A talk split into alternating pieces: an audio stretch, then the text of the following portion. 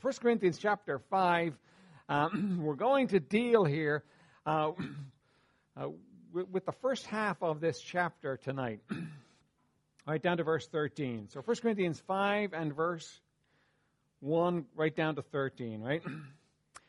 It is reported commonly that there is fornication among you, and such fornication as has not been so much as named among the Gentiles that one should have his father's wife. And ye are puffed up, and have not rather mourned, that he that hath done this deed might be taken away from among you. For I verily, as absent in body, but present in spirit, have judged already, as though I were present, concerning him that hath done this deed. In the name of our Lord Jesus Christ, when ye are gathered together, and my spirit, with the power of our Lord Jesus Christ, to deliver such an one unto Satan for the destruction of the flesh, and that the spirit may be saved in the day of the Lord Jesus. Your glorying is not good. Know ye not that a little leaven leaveneth the whole lump? Purge out therefore the old leaven, that ye may be a new lump, as ye are unleavened, for even Christ our Passover is sacrificed for us. Therefore let us keep the feast, not with old leaven, neither with the leaven of malice and wickedness, but with the unleavened bread of sincerity and truth. I wrote unto you in an epistle not to company with fornicators Yet not altogether with the fornicators of this world, or with the covetous, or extortioners, or with idolaters, for then you must needs go out of the world. But now I have written unto you not to keep company of any man that is called a brother, be a fornicator, or covetous, or an idolater, or a railer, or a drunkard, or an extortioner, with such an one no not to eat. For what have I done? What have I to do to judge them that are without? Do not ye judge them that are within.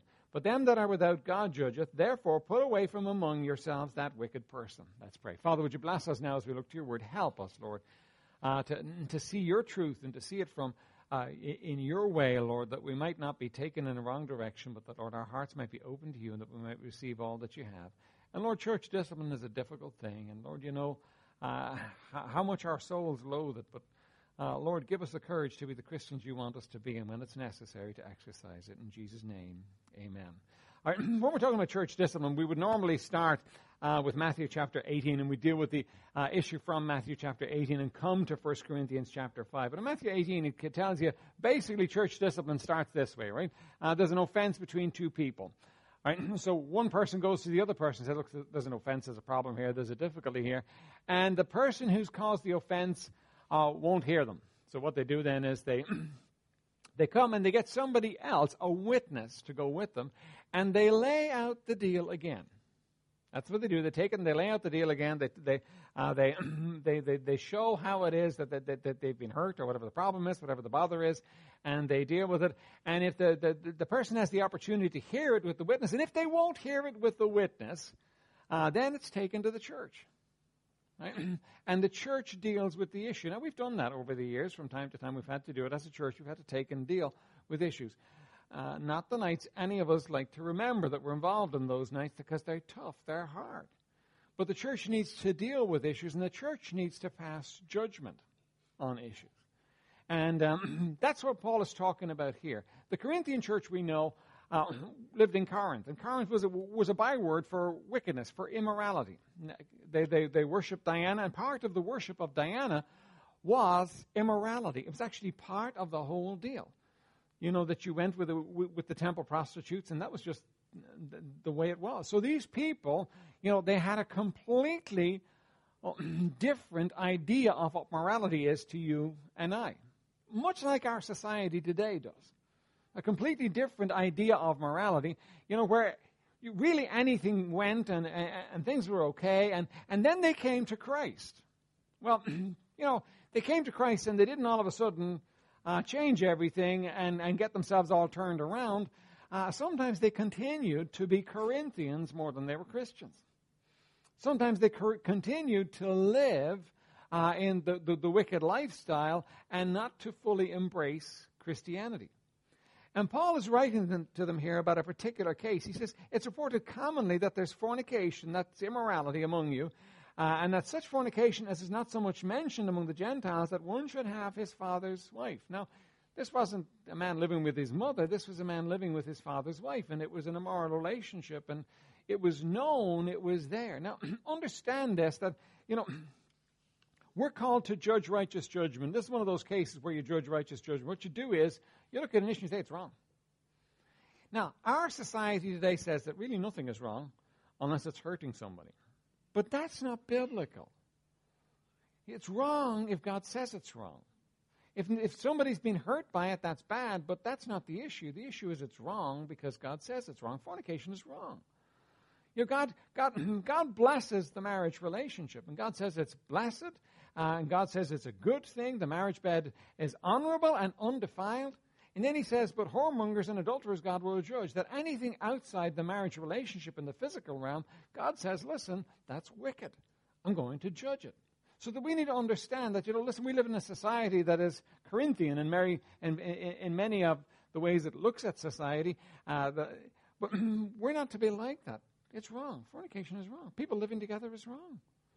You know, people having uh, sex before they're married is wrong. Doesn't matter whether it's cultural, but doesn't matter how it is, it's wrong. It's just, does it happen? It happens all the time. Are we called to go out there and, and tell all of them they're all wrong? No, but we're to understand that it's wrong. And when it comes to the church, it's not to be mentioned in the church. That's not to happen. That is just not to happen in the church. We are to be clean and holy and right. So understand, there's a standard out there that's acceptable, but it's not acceptable here. Simply because it's not acceptable with God. So we need to understand that. that that's what Paul is coming, uh, dealing with here. He's saying this is wrong. Verse 5, sorry, verse 2, he says, And ye are puffed up and have, have not rather mourned that he that hath done this deed might be taken away from among you. These people were proud. I don't know. I always get the sense that they were, they were kind of proud of their tolerance. You know, love is big uh, in Corinth, and we love this brother, and even though he's doing wrong, we still love him anyway. Don't we hear a lot of that in our day and age today? Don't we hear a lot of that? You know, listen, well, love will cover. We know they're doing wrong, but, you know, we love them, and we're not going to judge them. And it's pious waffle because there's nothing godly about it at all. You see, we're supposed to call a spade a spade. We're supposed to, when something's wrong, say it's wrong. And Paul is talking to the church here, and he's saying, listen, you guys, you're, you're proud of this thing. You think you're great people. You think you're doing fantastic. And you're not recognizing the fact, listen, this is wicked. And you, are not praying that this thing gets sorted out, this gets taken away. You're, you're not under a burden over the sin. You're just saying it's okay, it's fine. Now, we have to understand that love will never lead us to accept darkness. It just won't. It's not love. If we're accepting darkness because it, that, that's really not love. When darkness is accepted and allowed into the congregation, that's not love. What you've done is you've chosen, chosen something over God, and God's offended, and God's grieved. It never works. It never has. So we need to be careful of that one, that our attitude in it is, listen, we love God and we're going to do what He wants us to do. And that, by the way, is going to call upon us. Sometimes as a church, we're going to have to make tough decisions. Sometimes as a church, we're going to have to come together and we're going to have to, you know, call a spade a spade and, and, and do the business. And we've done it in the past and, and, and we'll have to do it again in the future, I'm sure, living in the society that we live in. You know, uh, it doesn't matter whether other churches are doing it. That's not, they're not the standard. The standard is the Bible. What does God say? You know, the Word of God hasn't changed. And by the way, the case people would make, you know, effectively is, well, you know, it was easier in Bible times uh, for people to be holy because, you know, everything was holy then. No, it wasn't. These people lived in Corinth. It was wicked. It was vile. Paul was still calling them to account and telling them to act like Christians, not like Corinthians. And so he says to you, listen, act like Christians, not like Dubliners act like Christians and not like people that live in 2011. That's going to make us different. That's always going to make us different. But listen, that's the way it is. And we need to embrace it. If we follow the Bible truthfully, what's going to happen is we're going to be separatists because we're going to come down on God's side of it, and that's going to make us separate from people. Always that's going to happen. And, you know, that's not what we're, we're, not going to go out and pick offenses and look, look to fight with people, but that's always going to happen because that's what God says. Certain things are right, certain things are wrong, and um, we have to be careful that we come down on God's side of it. Right, verse uh, verse three: For verily, uh, for I verily, as absent in body but present in spirit, have judged already, as though I were present concerning him that hath so done this deed. What's he saying? I've already cast my judgment. I heard about it, and I've already cast my judgment on it. Now, don't we sometimes say, well, listen, I don't know anything about it, so therefore I can't judge? Listen, when you hear about it and it's wrong, you pass judgment. That's. If that's true, that's wrong. If that is true, then that is completely wrong. It's not a case of, you know, listen, since I haven't seen it and I haven't been there and I haven't talked to the people, I can't pass any judgment on it. No, listen, if it's wrong, it's wrong. Paul is basing his judgment here on the fact that it's reported commonly. You know, honorable people have come and they've told him what's going on in the church, and Paul is dealing with the issue on that basis. He's saying, listen, this is wrong. I've judged it to be wrong. verse 5, in the, sorry, verse 4. In the name of our Lord Jesus Christ, when ye are gathered together, and my spirit, with the power of our Lord Jesus Christ, to deliver such an one unto Satan for the destruction of the flesh, that the spirit may be saved in the day of the Lord Jesus. That is a terrifying verse. We need to talk about it here for a minute, and I'm not sure that I understand fully all that it means. Definitely, it means this this man was to be put out of the church. Next time you come together as a church, I want you to take a vote and I want you to put them out. That's what Paul is saying. I've judged already in this situation. And not only do I want you to put them out, but I want you to put them out of the church and into Satan's hands. And we say, oh no, we couldn't do that. That's terrible. That's what God wants the church to do in those cases. God wants us to take and to put somebody out of the church. And what does that mean? Look, as far as I can understand, what that means is they're taken out from under the protection of the church and they're put out in the place where Satan can have his way with them. They're put in the place where Satan can, can, can do the business with them, where Satan can tear them apart and, and, and work them over and um, do what he wants with them. And listen, you know, that is harsh treatment, but that's what the Bible calls for. Now, understand this we expect, because we've seen this before, you know, we put somebody outside the doors of the church, and, you know, and we're waiting the next day, yeah, it's all going to fall apart, their world's going to cave in, everything's going to come in on top of them. And it doesn't. Well, next week it definitely will, and it doesn't. Well, well, definitely in a month, you know, they should have been dealt with, and they aren't. No, listen. What it's talking about here is they are put in Satan's territory for Satan to deal with. Now, I don't know that if I was Satan, I would deal with them immediately. Because if Satan dealt with everybody that we put out immediately, you know what everybody in here would say? Let's not do that. But have you noticed that when we put somebody out, it never gets better for them? You never hear, hear of somebody who's been put out of the church and, oh man, life's just getting better and growing better and listen, everything's going well for them. You know, judgment sets in, but it doesn't have to set in according to what we think. And it doesn't have to set in according to what we expect. Judgment sets in, though. Listen, they lose so much. You know, when somebody gets put out of the church, it doesn't mean they're lost, they're going to go to hell, right? That's not what we're talking about, being put in Satan's hands. But it does mean this. It means that, they, that they're ultimately making a choice between God and the world, and they're losing God.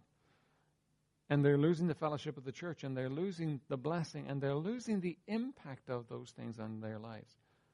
Now, just imagine for a moment if you could live 10 or 15 years without the Lord Jesus Christ in your life. I couldn't. I don't even want to live if I have to live like that. I don't want to be on this planet if I have to live without Him. I just don't want to be there. You know, listen, whether it's horrific or drastic or draconian is not the issue. The issue is I'd be without God. You know, Jonah spent three days and three nights at loggerheads with God. God had the great fish uh, swallow him, and finally Jonah gave in, and God had him uh, spat up on the beach. And Jonah said this He said, They that observe lying vanities forsake their own mercies. Do you know when you put somebody out of the church, it's the place of no mercy from God? That's a horrible place to be. I need mercy, don't you? I need mercy every day. And I need mercy when God touches my life and God gives me things I don't deserve and God blesses. I need, I depend upon it. But you know what? There's no mercy from God. Now, I'm not saying their lives fall apart and they, they hit the dust and you know and, they, and, and everything. That, that, that doesn't necessarily happen. But they are removed from the joy and fellowship of walking with God. That's definitely something that happens. Now, I need to address here another issue. Because I've heard several of you mention it that church discipline doesn't work. And here's what we mean when we say church discipline doesn't work. Uh, well, people don't come back to church. People don't get under conviction and come back to church. Now, and I understand that's a burden to us because that's what we want. And I understand that we often um, pitch it, and I've said it this that, that way that the purpose of church dis- discipline uh, is restoration. But the, the, the, basis for that is that in this case that Paul is dealing with in 1 Corinthians chapter 5, in 1 Corinthians chapter 5, he tells them, put them out of the church. They actually get straightened out. They do put them out of the church. Right? And so we find then in 2 Corinthians, Paul is writing to them again, and he's saying, now take him back in. He's repented. Take him back in. Don't leave him out there. You know, they've gotten real hard line. They weren't, they weren't letting the guy back in, and Paul's having to write to them again and take them back in. And so in this case, church discipline produced restoration. Amen. I wish it happened every time. It doesn't happen every time. That's not what we see happening, but that doesn't mean that church discipline doesn't work. It doesn't mean that because the person didn't come back, therefore church discipline didn't work. And we need to understand that there's a different focus and a different purpose when we look at why church discipline. Look at the next verse. Your glorying is not good. Know ye not that a little leaven leaveneth the whole lump? Now, most of you know what leaven is, right? Most of you have had a piece of leaven in your hand. You've seen somebody put a piece of leaven in the dough, and it, it, it blows up like a balloon, doesn't it? It just grows. The heat and the leaven and the bread and all the rest of the uh, stuff working together. It, it, it grows up and it you know it gets bigger and it gets bigger and it gets bigger. Paul's using the application of leaven. Sin, leaven is a picture of sin in the Bible. And he's using that application, that illustration rather. What he's saying to us is, you know, listen, a little sin accepted will grow big. A little sin accepted will, will, will increase in the church. What's he saying to these people? He's saying, listen, you're allowing this man to live with his father's wife uh, it's wicked. You all know what's happening. Nobody's dealing with it. What's going to happen if you don't watch out is you're going to find this church riddled with sin. You're going to find immorality all over the church. You're going to find the whole church is being infected by immorality, and the church becomes a place where, listen, it's fine for you to live whatever way you like. And, and the purity of the church is lost. We've got to be careful because Lifegate Bible Baptist Church is the Lord Jesus Christ's church. And He wants a pure church. You know, the church is regarded in Scripture as being the bride of Christ. That one day in heaven there's going to be a marriage supper of the Lamb, and the church is the bride of Christ, is going to be joined with Christ. That, that's, that's, the, now listen, the church is to be a pure bride. And our focus has got to be the fact this church is His church, and we want it pure for Him. Now, we're not capable of making it completely pure, but we're capable of not allowing the leaven to grow in the church. And we as a church need to have that in mind. That we don't allow the church to become uh, impure, that we don't allow the leaven in. Now, the key element that Paul is dealing with here in 1 Corinthians chapter 5 is the purity of the church, not the restoration of the other guy. The restoration happens in this case, but that's not the prime directive of Paul. That's not his uh, number one priority. His number one priority is to purify the church. Church discipline does work. It does work. It keeps the church pure. That's what it's supposed to do. And when we exercise it, it keeps the church pure. And the church belongs to the Lord Jesus Christ. We need to make sure that we keep it pure. It's not ours, it's His. You know, listen, I realize there, there, there, are churches out there today, and they don't ask the hard questions because if they ask the hard questions, they might have to uh, disagree with somebody on something. So you can come to church and you can do whatever you like and be whatever you like. And there are lots of churches out there not like that. There are lots of churches out there where isn't a couple can come and live together and they, yeah, well, that's not our problem. That's between you and God. You know, just, not a problem for us. There are lots of churches, you know, where you can have all kinds of wickedness going on in your life and nobody's going to say anything to you. But that's not the way the church is supposed to be. The church is supposed to keep itself pure because the church is the bride of Christ. And so that we're supposed to look upon the church and think, you know what? Our focus and our job is Him. By the way, do understand this that the focus in the church at large today is not Christ. The focus is people. Let's meet the needs of, let's meet the needs of people. Let's take care of people. Let's make sure the people are okay. Let's make sure they're not they're, they're, they're, they're not struggling too much in their lives. Let, let's make them let's make sure they're okay. And you know, God will have to take whatever He takes because really that's all that's the best we can do. We're, we're not under the law, we're, we're under grace. So basically we can do what we like. That, that's the atmosphere in a lot of churches today. And it's wrong. Because the church is to be focused upon Him first off and people second. And by the way, that's best for the people too. That's always best for the people. But the focus of the church is to be Jesus, is to be God. We're supposed to please Him. We're supposed to serve Him. We're supposed to uh, be, have it all around Him. And listen, Jesus said, If I be lifted up, I will draw all men unto me. Jesus draws people to Himself when He's lifted up. But the focus needs to be Him. The focus is not gathering a crowd. Look, I would much sooner preach to a full church than uh, an empty church.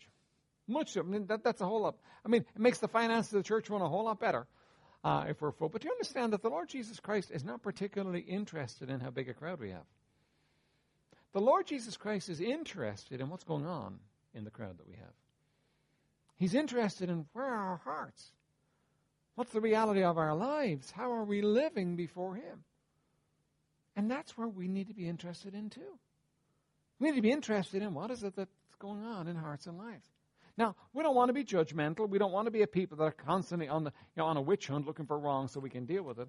But we do want to be a people that prize purity. We have to prize purity. It has to be important. And you know what happens? When I talk like this, everybody gets the golly wobbles. I know why, why, do we, why do we feel a bit uneasy? Here's why we feel a bit uneasy because we're all saying, I wonder if there's anything wrong in my life. That's not a bad thing. It's not a bad thing for us to be checking ourselves out and seeing are we okay. Know, it's not a bad, a bad thing to say, oh, well, when does my life match up? That's not a bad thing. That helps us as far as purity is concerned. And part of the function of the church is uh, to help us to holiness and, uh, and to, to help us to be a pure people. And understand that's pretty high on God's standard. Now, let me say this to you. You know, you may come to the church and you may say, well, man, I've never heard any of this stuff before. This is all too new for me. This is, um, you know, I, am not sure I want to be a part of an organization that's, you know, that, that kind of steps into your life like this and, and goes after you. You know, the, the, the reality of church discipline is it's not something that happens in somebody's life overnight. And God gives grace, and there is grace, but you know what? Everybody's expected to come up to the standard in their lives. Everybody's expected to come up to the standard of holiness, and it's kind of held before us, and God says, listen, let's do it. And you know, when somebody won't do it and the church exercises discipline and that person goes, well, see, we're defeating the whole purpose of it and it's not working because they don't come back anymore and that's the end. No, no, no, no, no. The purpose of it is to keep the church pure. It's the bride of Jesus Christ and he wants a pure bride.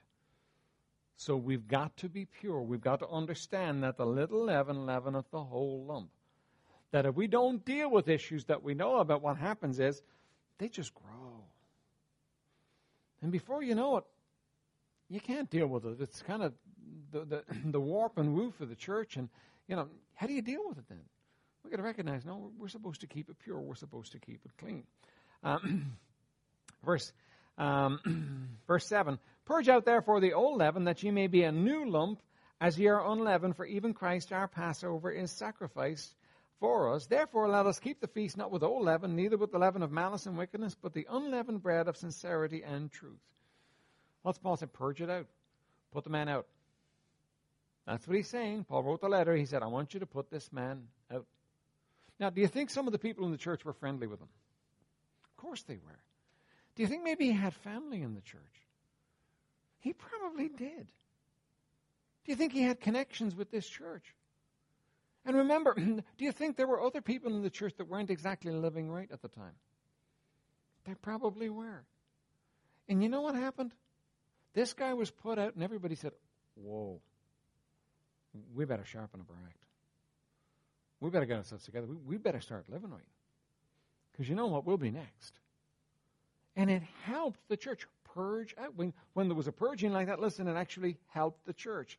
And um, that's what Paul was after here. He was after a pure church. Look at verse 9, though. I wrote to you in an epistle, not to company with fornicators. Now, you won't find that in an epistle, right? Because we have um, we have two letters to the Corinthians, but there's a third one, and it went missing. Now, don't worry about it; it's not a problem, because if it went missing, it means that God didn't want it in the Bible, right? So Paul wrote another letter to the Corinthians. He wrote a lot of letters that didn't make it into the Bible. That's not a problem. But he's referring back to that letter here. He's saying, you know, I wrote to you in an epistle not to keep company with fornicators. And um, what happened was um, they got confused about this one because, they, you know, how are they supposed to not keep company with fornicators? Some of them had unsafe family and they were living in Corinth and they were wicked. So they're saying, well, what do we do? Can't I live at home anymore? How am I going to work this one out? What's the deal here, right? Um, and so he's going to explain it to them. I wrote unto you in an epistle not to keep company with fornicators, yet not altogether with the fornicators of this world, or with the covetous, or extortioners, or with idolaters, for then must ye needs go out of the world. Right? In other words, it's impossible for us uh, to say, well, we're not going to have anything to do with anybody who's doing any of these sins. Because the truth is, we, we, we'd have to go live on the moon because it's rampant in society and, and, and, society is covered in it. So he's saying, no, listen, uh, it's not with the people of this world. Now, understand, God puts a difference between the church, that's those who are saved and born again, and between the world. God draw, draws a line between the two. God says, you know, uh, this side of the line he wants to deal with in one way, and that outside of the line he's going to deal with in an entirely different way. You know, you're a child of God tonight. Listen, God's going to deal with you as a child. That means you do wrong, God deals with it. His time, His way, He does it. Somebody outside does wrong, they might get away with it. And you're going, that's not fair. I'm His child. He's supposed to love me more. Why is He giving me a hard time? Well, because you're His child. And He's interested in you. And He wants you to get it right. So He's going to discipline you and work with you to get it right. That's actually, the Bible says, a sign of His love that He loves you, He's going to deal with you uh, and help you in those things, right? so there's a, there's a difference. Now, when it comes to us keeping company, and com- keeping company means having fellowship, means being with, He says, look, there's no possible way for you to decide that, you know, you're not going to be around anybody in the world who, who's a fornicator, uh, who's covetous, who's an extortioner, or, or with an idolater. He says, then, you, then you'd have to go out of the world. But in verse 11 he says, But now I have written unto you not to keep company if any man that is called a brother be a fornicator or covetous or an idolater or a railer or a drunkard or an extortioner, with such an one no not to eat. What's he saying there? He's saying the believer who's living in sin and doing wrong and not living right, you're not to be around them. You're not to spend time with them. You know, when we put somebody out of the church, what we do is we say, well, look, you know, the friendship, the fellowship is broken based upon the sin. It's not that you can't see them, but what you do is when you see them, when you're with those people, what you're going to do is you're going to work with uh, them as far as getting right. But you're no longer going to hang out with them. You can't hang out with them anymore because you're not to have fellowship uh, with those people. Now, you say, uh, we've had some people and they've had family right? They've, they've mother and father perhaps who were, were disciplined out of the church, and and then you have kids. What are the kids supposed to move out of the house? Well, no, that's that's not reasonable to do. But you know, uh, but when it comes to just us being friends and hanging around with them, when we know believers are in sin and living wrong and doing and doing wrong, we're not to hang out with them. Doesn't mean you can't minister to them. Doesn't mean you can't try and help them, but we're not hanging out with them with friends as friends. Now understand that the relationship changes when somebody gets disciplined. They're going to discipline this poor guy out of the church. They're going to, you know, at their next meeting, put him out because of his sin. And then, you know, he's going to come around to somebody's house and knock on the door and want to come in for, you know, a cup of tea or whatever it was that they had in, uh, in Corinth at the time. And, and they're going to say, no, you can't come in. You say, but Pastor, that's mean. That's what it takes. That's what's needed. In order for you to keep the purity of the church, you have to keep it. You have to be careful. That when you know believers that are living wrong, you don't spend time with them. Because what happens when you spend time with them? It rubs off on you. Listen, evil communications corrupt good manners. Listen, many of you have had a child, right? And um, the child will have a friend that you're not particularly happy with, right? and you know when your child gets around this friend that you're not particularly happy with, that they'll come back with a different attitude. You might say a different smell off them, right? And you look at your kid and you'll think, oh no. Now I got stuff to deal with, right? Because your friend has been with that other person. Because it's the reality. Our friends, the people we're with, always have an impact on us. They just do. They always impact us. Um, somebody said that one bad apple will spoil the barrel. Yeah? Does a barrel ever make a bad apple a good apple? No. It doesn't. Now, look, I'm not saying that you can't work with somebody who's got a bad background, who's, but they've got to want to do right. But you being around them, if they want to do wrong, is not going to make them right. It is not going to change them. It's not going to make them. What they will do is they will spoil the barrel. That's just the reality of it. Parents, get sense. Closely monitor who your kids can be with closely don't let them be with people that you know are a bad influence on them. And i have i believe that every mother and fathers have it too but i think every mother particularly every mother has a sixth sense instinct that uh, you know the, her, her antennae go up and you know the, the alarm starts to bleep when she sees her child around somebody. Heed it if your child is being around somebody that's a bad influence on them, yank them out of the relationship. You say, but you can't do that to them. They need to be free to make their own friends. Okay, so you're going to spend your time teaching them the Word of God and bringing them to church and hoping they'll be uh, raised up to walk with God and live for God. And you're going to let somebody who doesn't love God, doesn't care about God, and would just as soon drag them away from God, influence them, and ruin all that. You're nuts. You're crazy.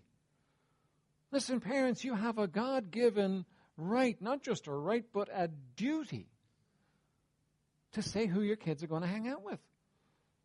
It's way too important. Look, you can make this nice little home and make things right in the home and keep things right in the home and everything's right there. And you got your child with this one bad apple that's tearing them down. And you're going to rue the day. You're going to look back and you're going to be so sorry that you allowed it. And you say, but I want my child to have a good influence on them. They won't. That's just reality. The leaven leavens the whole lump. The bad apple infects the good. It's not a case of, listen, the, the, the, the, the, good apples are going to make the bad apple good. That doesn't happen. Wake up, get sense, fight the fight. Listen, raising your children in 2012 is war. And if you don't fight tooth and nail for your kids, and one of the areas you're going to have to fight for uh, is in the people that they're around, listen, you're going to lose them. And you say, well, he's a Christian. What exactly does that mean, the fact that he's a Christian? Oftentimes, you know, that means nothing more than he goes to church. The fact that some child comes to church because his parents drag him to church doesn't make him a Christian. Did you know that? And he may be born again, but if he's not living like it, it doesn't count. It just doesn't count. And you say, but Pastor, you're being so hard. Look, I'm telling you, that's what Paul said for this church to do. He didn't say embrace this man and love him to righteousness. He said put him out because he's going to tear you all down. Put him out. And they did. And in this case, it worked more even than Paul expected because the guy got right. But understand this that, listen, your good apple will not make the bad apple good. The bad apple will always make your good apple bad. That's just the way of it. That is the way it works. That's the principle of life that, that, that works here. It's always the same. I was, I was talking to the, the school kids, and we had an illustration. I put one kid standing on a table, and I had the, the, the, bigger kid standing on the table trying to pull the smaller, smaller kid up, but the smaller kid was trying to pull the bigger kid down at the same time. Guess who won? The smaller kid. Why? Because it's much easier to pull down than it is to pull up. Much easier. When it comes to spiritual things, it's much easier for your child to get pulled down than it is for your child to pull somebody else up. Now, parents, you got to be a bit ruthless. Dads, you got to get some guts about you. You got to stand in the doorway and say, "Listen, you're not welcome here anymore. Uh, un- understand that we don't want you calling around, we don't want you being in our home, and we don't want you being around our boy." You say, "Oh, I couldn't do that. That would be." Listen, if you love your family, you will. If you love your family, you'll take the rap. You'll just say, "No way, this is not happening." You may have to make a phone call to a parent and say, "Look, I've pulled the plug. Our, friend, our kids are not going to be friends anymore because, listen, this is wrong. This is not right." And if you don't, you pay the price. Look, all of you parents know how much a friend can infect you. How many of you did something bad simply because you were with the wrong crowd? The rest of you can't remember. That's one of those things. The rest of you just can't remember. Right? We've all done bad things because we were with the wrong crowd. Because we're social creatures, and when the push of the crowd comes on, we'll do it. Your kid's around the wrong kids, he, the wrong crowd. He's going to do bad things. You know, that's just the way it is. There's no way around it. You have got to dig in and fight, and the fighting is going to be hard sometimes. Look, your kid may give you a hard time, and they may spend time around, around somebody who's not good for them when you don't know about it. But you know what? You ought to be fighting all the time. And you know, if you're a parent, God's on your side. When Ori was off, and I hate talking about Ori because the Ori that was off is a different man to the man that we know today. But when Ori was off, he had this friend. We forbid him to be around this guy. There was no way he was to be around this guy. so we're both sitting in Val's mom's house on the Nace Road one day, and there's a phone call. And uh, Val's mom answers the phone, and she says, "No, you, you must have the wrong number. Um, there's there's there's nobody here. There's nobody of that name here." And she put the phone down. and She said, "That sounded very like Oriel." And we asked, "Who was who was he looking for?" And Ori named this friend. You know what Ori was doing? Ori was actually phoning his friend, but he dialed his grandmother's number the, at the wrong time. And we're actually sitting at the other end finding out what he's doing. Isn't that just like God? we were to go home and ask, why were you phoning so and so? But your God's on your side. Listen, if you're if you're fighting for your kids, God's on your side. He's going to help you. Your kids should never be with people that are bad for them, which you're, and, and you condone it. You, they're not in the driving seat. Young person, look up at me. Uh, teenager, you're not in the driving seat. You don't choose your own friends. You say, that's draconian, Pastor. I wish I was going to some other church. No, listen, that's for your good. God put you in a family because He wanted to protect you so that you could grow up straight and true. And part of the protection is not letting you be around the wrong crowd. My parents, listen, you are warned. If you don't do it, it rests upon your own head. You don't let your kids be around other kids that are bad for them. You say, but my friends will be upset with me. Let your friends be upset with you. You can't afford to lose your kids. You can afford to lose your friends. You know, listen, deal with those issues. All right? okay, that, that, that is always the way it is, though. It's always the, the, the one that's not going in the right direction that, that pulls the one that is in the, going in the right direction. And you lose your kids on the head of it. All right, back to what we're looking at here, though. and he, what Paul is saying to them here, he's saying, listen, not with the people of the world, but as far as the people who are called brothers, I want you to separate from them when they're doing wrong. And you've got to be a separatist. Being a separatist is part of what the Bible says. Being a separatist uh, is a dirty word in our day and age. Being a separatist, you know, is kind of somebody who separates from other people, and man, love embraces everybody. No, love doesn't embrace everybody. Love never embraces darkness. Love never, never embraces darkness. Love draws lines for darkness. Listen, you, you may have a child that, listen, you're not going to let be around your child. You may say to that kid, now look, if you want help, I will help show you what God wants for your life. That's going to help them. They may not take it, but that's going to help them. You know, but love never embrace, uh, embraces darkness. And you've got to separate. There are the people that you can't fellowship. And by the way, uh, adults, parents, you may be here today and you may think, well, you know what, I'm, I mean, it's okay. Uh, I can hang out with them. I'll be okay. No, you can't. You can try and witness to them. You can try and draw them to Christ. You can try and, uh, and hold the line. But, but you can't hang out with them if they're going to be doing their wrong things and making you dumb down your Christianity. If you can't be who you are around somebody, then don't be around them. If you can't be who you are, a child of God, then don't be around them. Just don't do it. If you've got to dumb it down, and, and I understand there are complications on that when there are family sometimes and people you've got to be around. But look, don't make even family your close associates if they make you dumb down your faith. If they make you be quiet about it, don't do it because you, you're going to get eroded over time. Look, that's what the church is about. The church is pr- about providing a safe haven so that you can grow in the Lord and grow close to the Lord. That's what it's about. You know, you've got you've got organizations that God set up. He set up the government to protect us. Right? The government is not our enemy. The government protects us. It's not perfect. It gets it wrong, but the government protects us. He, he set up the family. The family is the basic unit of society. It's to protect. Dad, you're the protector of the home. You're the one that takes the hit. You're the one that's responsible. You protect the home. Mom is your, your, your, your, your chief uh, counselor and, and general. She's with the kids. She knows what's going on. I mean, but your job is to protect. You're going, you're going to protect the home. You're going to make sure that things are okay in the home. You're going to build the gates and build the perimeters and build the, the walls and protect the home. And then you've got the church. And the church has the function of making a safe place for Christians to grow and to be. Now, if the family's not working right, church is going to have a hard time. It really is. But the church is supposed to. And what the church does is the church finally comes to the place where it disciplines people. And listen, we're all about growing the church and about more people coming, and the more the merrier, and the, uh, the more that are in here, the happier. But the more the merrier if it costs our purity is not what we want. And we have to make hard lines. We have to come down on God's side of things and say, no, we're not doing this. And that's what church discipline is about. And you've got to take at times and you've got to separate from people. And when we put somebody out, you've got to say, well, look, that's it. My, my friendship with you is over. I, I can't hang out with you anymore. That's just done and gone. Why? Because that's what Paul said. That's what God says you've got to do. That's not what I said. That's what Paul's saying you've got to do. You've got to separate from those people. I wonder tonight, are there people in your life that you actually need to draw a line with?